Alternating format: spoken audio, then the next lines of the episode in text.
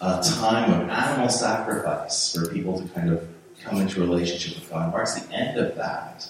And it marks the beginning of a new kingdom, which is a new way of relating to God, a new way of coming into His presence, a new way of knowing and experiencing His love and His grace. And that's all made possible through Jesus' death and resurrection. I guess I would say there's so much we could say about communion.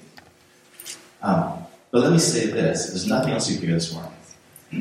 Is that God loves you and He knows you, and He knows you even in your own sinfulness and all the the guilt and the shame that you felt over the course of your life.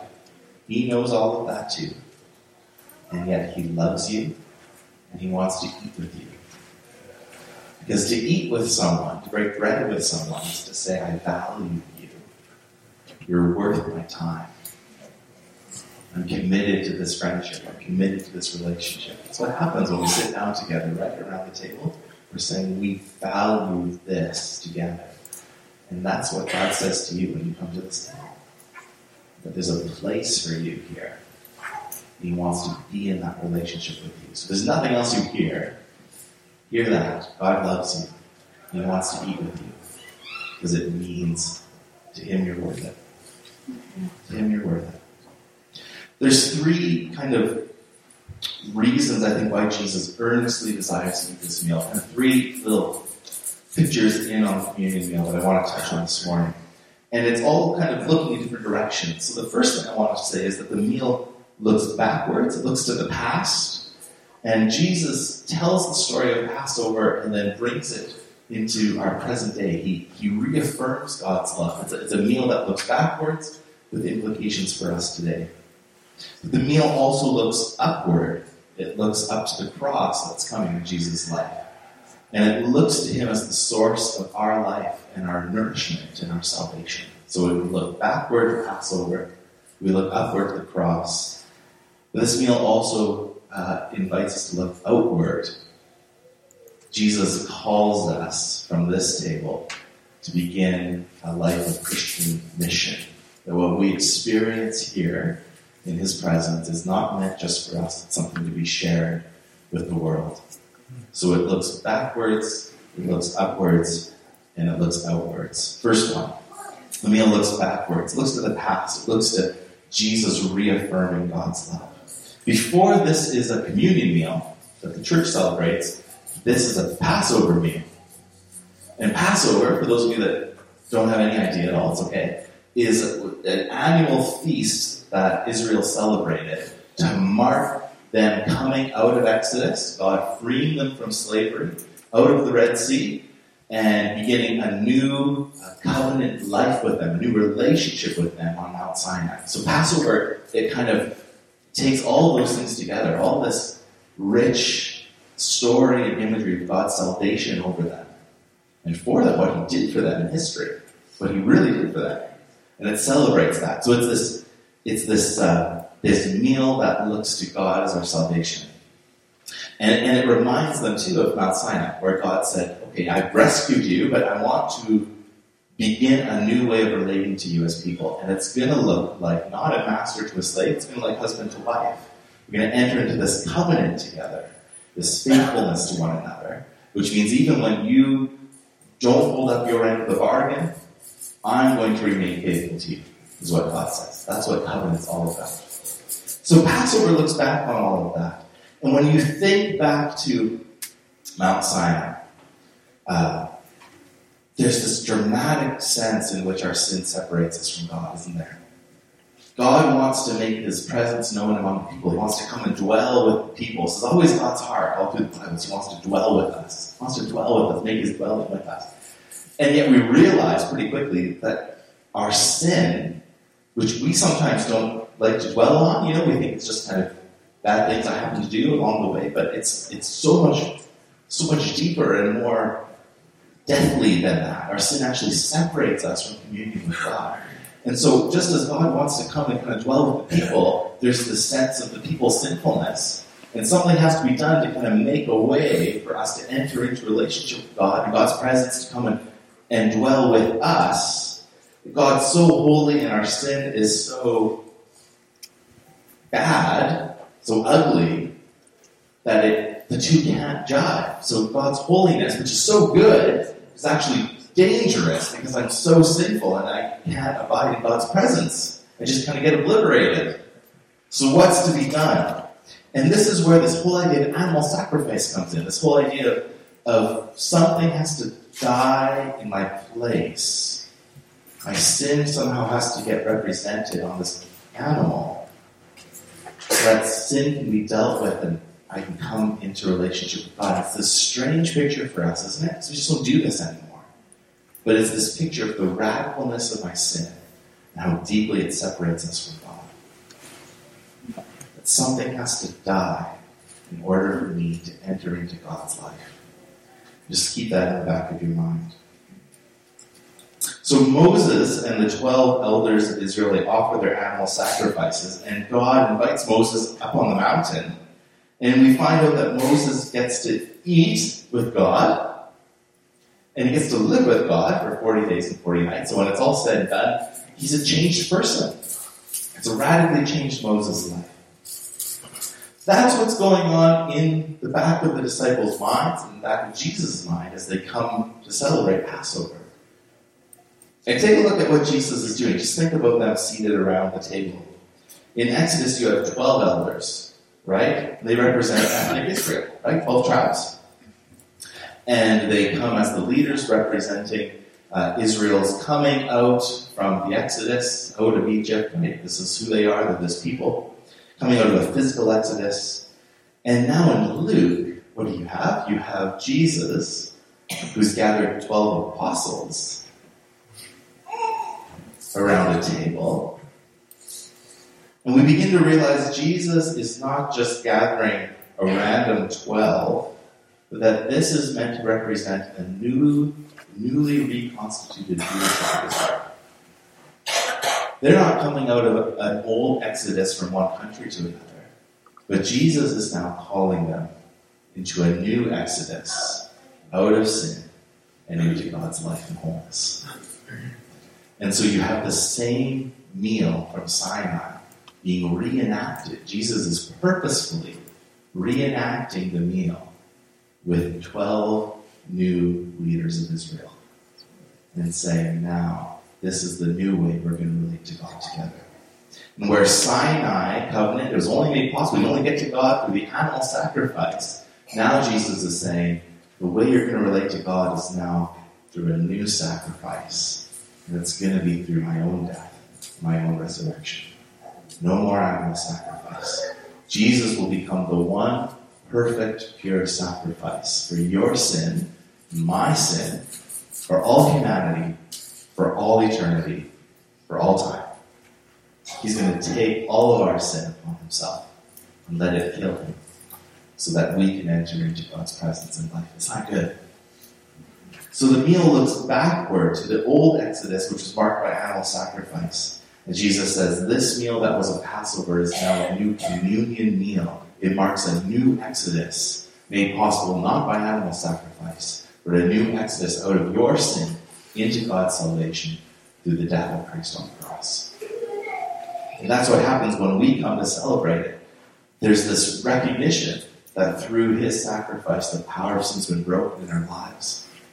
We can come freely before the Father. We're so richly blessed, folks, because of this. So every time we come to the meal, we're celebrating that. We're celebrating the fact that no more animal sacrifice. Christ has once and for all come and died in my place so I can be alive in God again. So we look back where Jesus reaffirms God's love. He's retelling Israel's story. He's making it our story. And even, even today, when we come to the table, you can look back to Mount Sinai, where those 12 elders were. and You can also look back to the upper room where the 12 apostles were and realize you're right there too you get to be right there with them. That's what this is all about. We get to share in this meal regularly, often, as a remembrance of what He's done for us. So the first thing is we look backward, we recognize that God's made a way for us. Uh, our sins He wrecks us. Awful. But God has persevered. is so faithful that He cares so much for you that He'll die in your place to bring you into life. And so having looked backward, we just kind of naturally then look upward and we realize Jesus calls us uh, to continually eat this meal, regularly eat this meal, because it's at this meal that he, he nourishes us with himself in some mysterious, beautiful way. Look at verses 16 to 20. He says, I tell you, I will not eat of it until it is fulfilled in the kingdom of God. There's this sense that this meal is something we do like an appetizer to remind us that the entree is coming. And we kind of whether it's monthly or weekly, however often you take communion. At our church, it's uh, kind of monthly or sometimes a little more often. Um, but each time we come, we're coming recognizing that at the end of the day, God wants to dwell with us, and we are going to have a great wedding feast celebration together, and we live in anticipation of that. So Jesus says it won't be fulfilled until the kingdom of God comes in its fullness. That's what that means.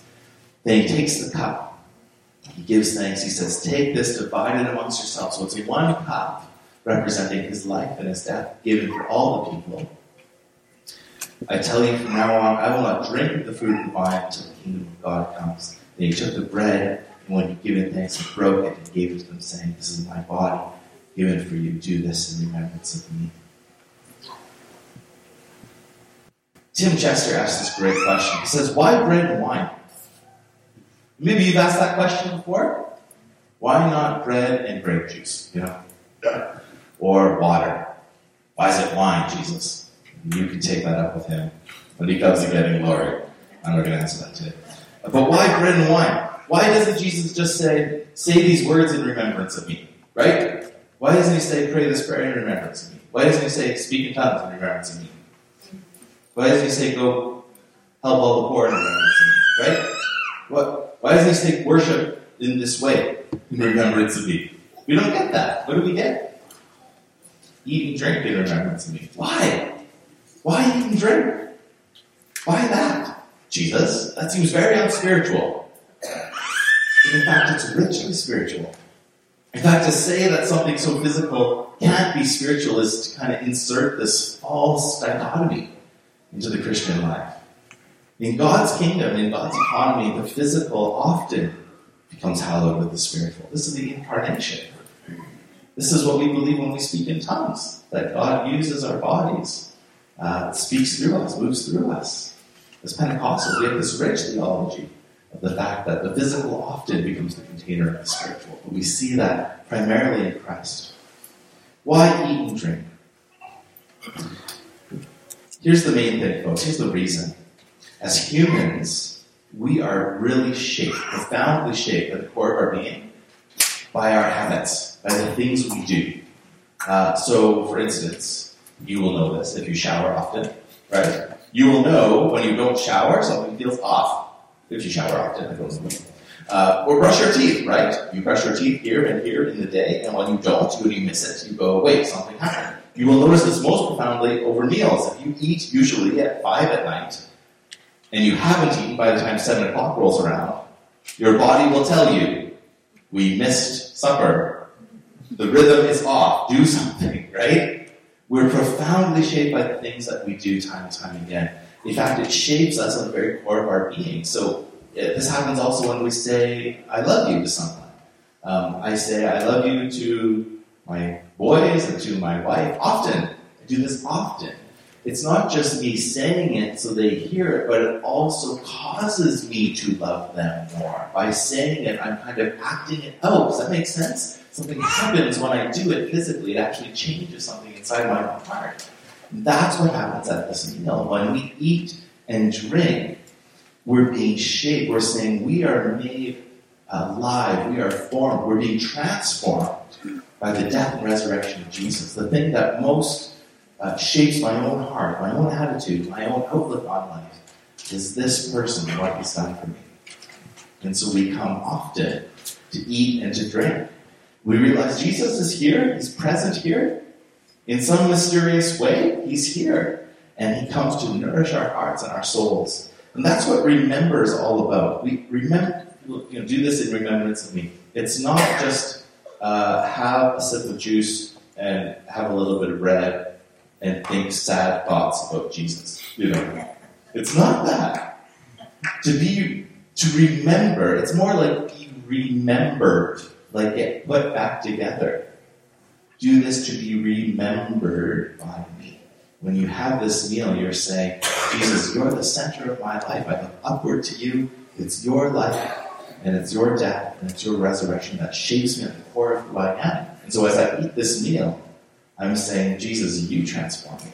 I need to be put back together by you. I need to be remembered through you. And so we do this. I was I was uh, I was talking to a guy this week uh, over some things. It was really I'll tell you about it. it. It's cool. It was about praying for the provincial election that be coming up in June. And we got talking about stuff, and he was telling me about uh, some experience that he had recently. He lives in Victoria, and he was talking about communion. We got talking about communion. I don't know how. And uh, he grew up Pentecostal as well. Actually, grew up in Ignace, which is cool. And he said, you know, sometimes when you know we do communion, it's it, it feels kind of empty. You know, it's just kind of tacked on at the end of the service, so to speak. I said, yeah, I know.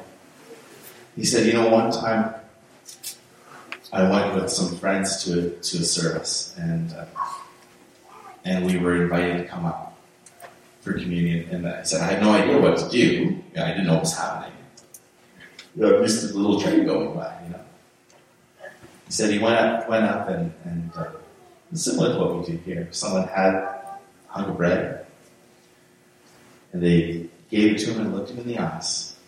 The body of Christ given for you. They said his name. And then the cup came around. Blood of Christ shed for you. They said his name again. He said it hit me like a missile. It hit me like a missile in the heart. This was for me. This was for me. Friends, that's why, and I can't fabricate that, that's something that happens to me from the Lord, but I've had a very similar experience in my own life. Um, when someone looked me in the eye and said, the body of Christ broken for you there. The blood of Christ shed for you there. It's for me. Is for me. And that's why not that you, you don't necessarily feel the emotion of that every time, but that's why I invite you to come forward. That's why I, I don't pass a tray. That's why we come forward.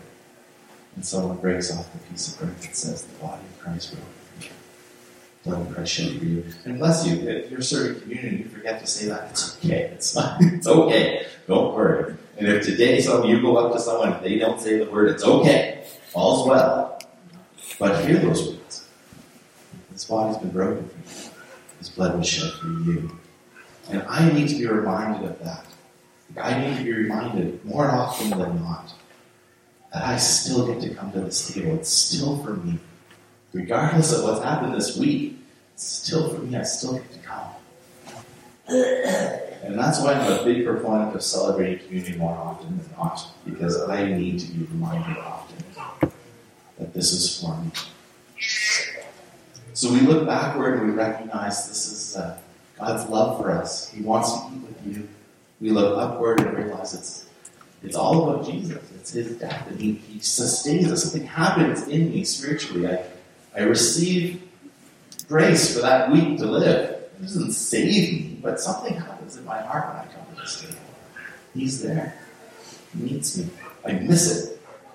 I miss it when I don't have. I miss it. We look backward, we look upward. We realize that He He remembers us, that His death changes everything.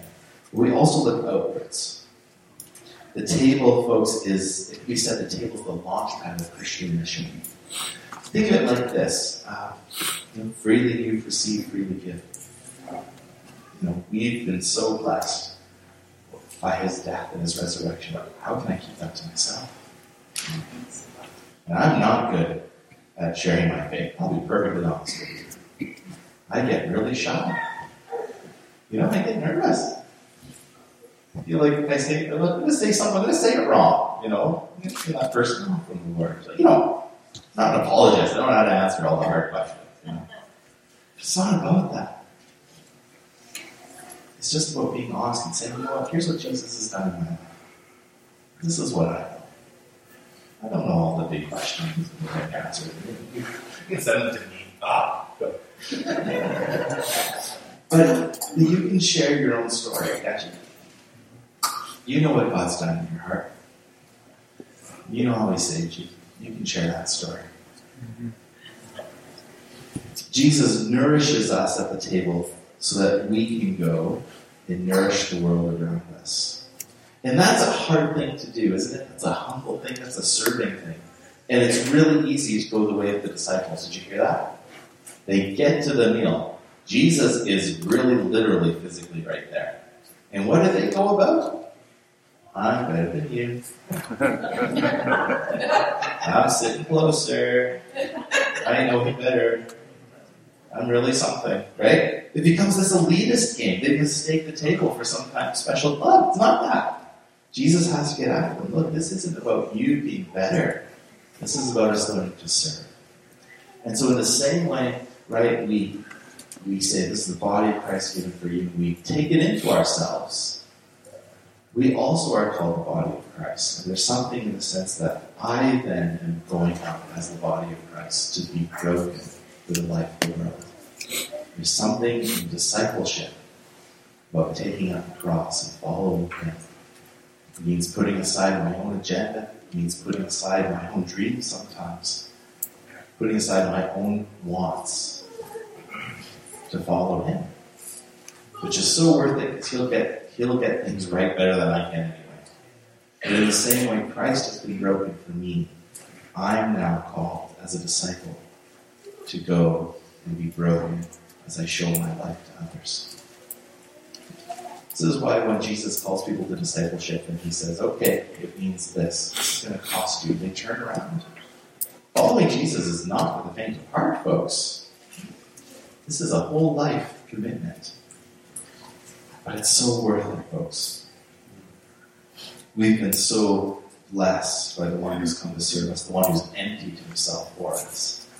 And when we go from this place, we're called to empty ourselves. Not because we're Jesus, but we're called to emulate him. We're called to, to live like he did. We're called to empty ourselves as a demonstration of his love and his humility for them, for everyone around us. And as they see his love worked out in our lives, it draws them to himself.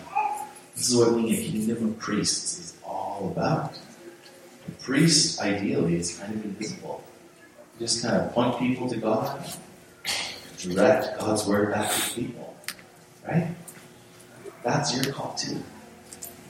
That through your daily life, whether it's in work or school or family, whatever it is, that imperfectly, often falteringly, but somehow lovingly, persistently, choosing to try and reveal Christ's love in your actions and in your words by emptying yourself of your selfness, letting God fill you with Himself, letting that pour out of you to a world that desperately, desperately needs to hear Him. And yeah, we'll get it wrong. We get it wrong all the time. That's why there's grace. It's the God of grace we serve. Jesus says the leader is the one who serves. We are we're taken up into Christ, folks, so that we can be servants for one another. So as I wrap it up and as we set our hearts to the table, it's first a reminder of the past, among all the things we could say. There's a lot we could say. It's a reminder of the past. It's a testament of God's heart of love. He longs to eat with you. He wants a relationship with you. He wants to. He wants you to know how much He loves you and cares for you how much your sin hurts him, and how much he wants to deal with that so you can live. That's the first thing. We do it in remembrance of him, don't we? Jesus ordains a meal for us. Isn't that interesting? Jesus says, You keep doing this. This is what I want you to keep doing, among all the other things. This is really important to the heart of God. We do it because when we eat it, it shapes us at the core of who we are. It's Jesus' life and death that shapes me as Nicholas. This is where my identity is. Not the stuff I do, but in what He's done for me. I look backward remember the long story of God's love. I look upward, recognize what He's done for me. But I also now look outward. I'm called to mission. Just as Christ has given his life to the world, I'm called to give myself for him, for the gospel. And that will mean pouring out my own life for him. However that looks, wherever he's put me, live his life for others. So as we come to the table, folks, may we eat and drink, uh, but you're united with Christ.